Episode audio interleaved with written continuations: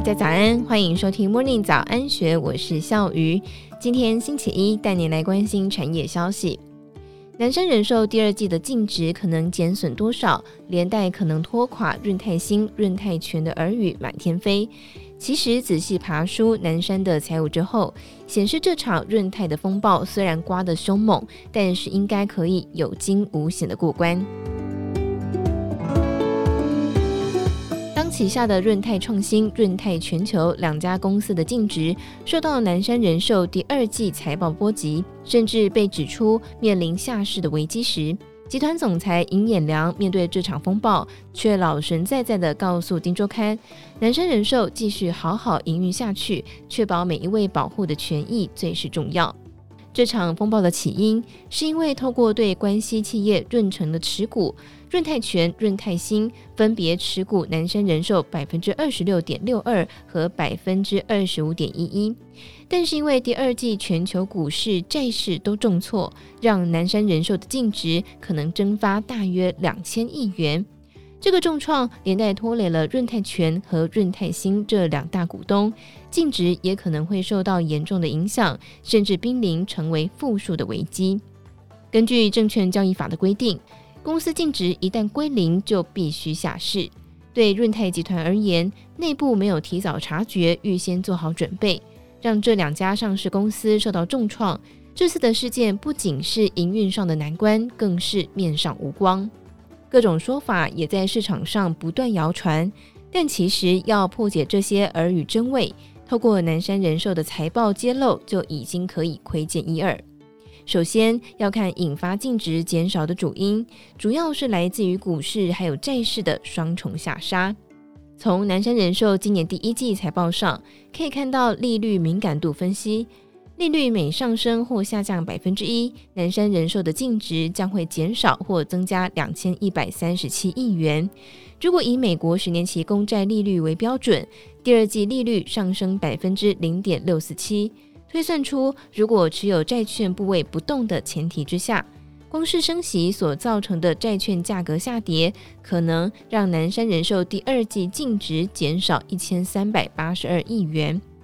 再看对股市的影响。同样是从财报当中可以看到，股市每下降或上升百分之十，净值会减少或增加五百一十亿元。全球股市在第二季都受伤颇重，台股跌幅大约百分之十六，美国道琼指数下滑超过百分之十一，折中以百分之十三计算。如果南山人寿的持股不变，则第二季的股市跌价将会让南山人寿净值减少大约六百六十亿元。综合以上，所以南山人寿第二季在股债市双杀之下，净值可能减损大约两千亿元，与外界耳语所称的三千亿元有将近一千亿元的差距。今年第一季南山人寿账上净值是三千两百三十五亿元，因此第二季财报上的净值还有将近一千两百亿元。但这个估算的前提是持有部位不变的前提之下。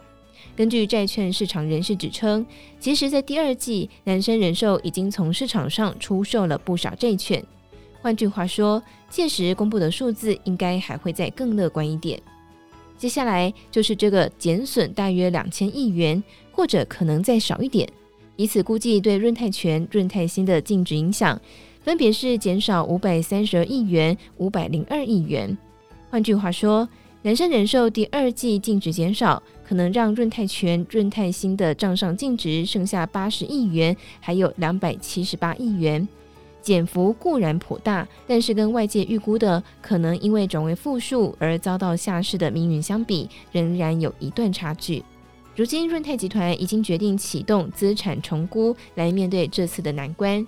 因为过去润泰全和润泰新两家公司都采用旧的会计准则，也就是成本法来认列不动产价值。因此，虽然南山人寿在二零一四年已经从成本法改采公允市价认列不动产价值，但是在润泰全和润泰新两家公司的账上，仍然是将南山人寿的不动产以成本法认列。以这次受创比较深的润泰泉为例，名下的不动产如果从成本改采市价估算，可以增加大约四十八亿元的价值。因此加总之后，资产重估的效应就可能为润泰泉带来将近百亿元的净值增加。以这次受创比较深的润泰泉为例，名下的不动产如果从成本改成采取市价估算，可以增加大约四十八亿元的价值。因此加总之后，资产重估的效应就可能为润泰全带来将近百亿元的净值增加。而根据重讯结果，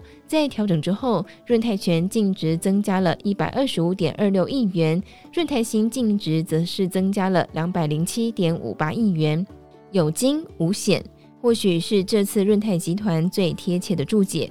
润泰集团内部也立刻召开紧急会议，经过各种版本的推演之后，确定以资产重估作为因应。在总裁尹衍梁与其子南山人寿董事长尹崇尧共同拍板之后，尹衍梁又再度回复从容的态度，告知《金周刊》，当务之急仍然是让南山人寿好好营运。这场润泰集团风暴惊魂记终告一个段落。以上内容出自《金周刊》一千三百三十六期，更多资讯欢迎参考资讯栏。祝福您有美好的一天，我们明天见，拜拜。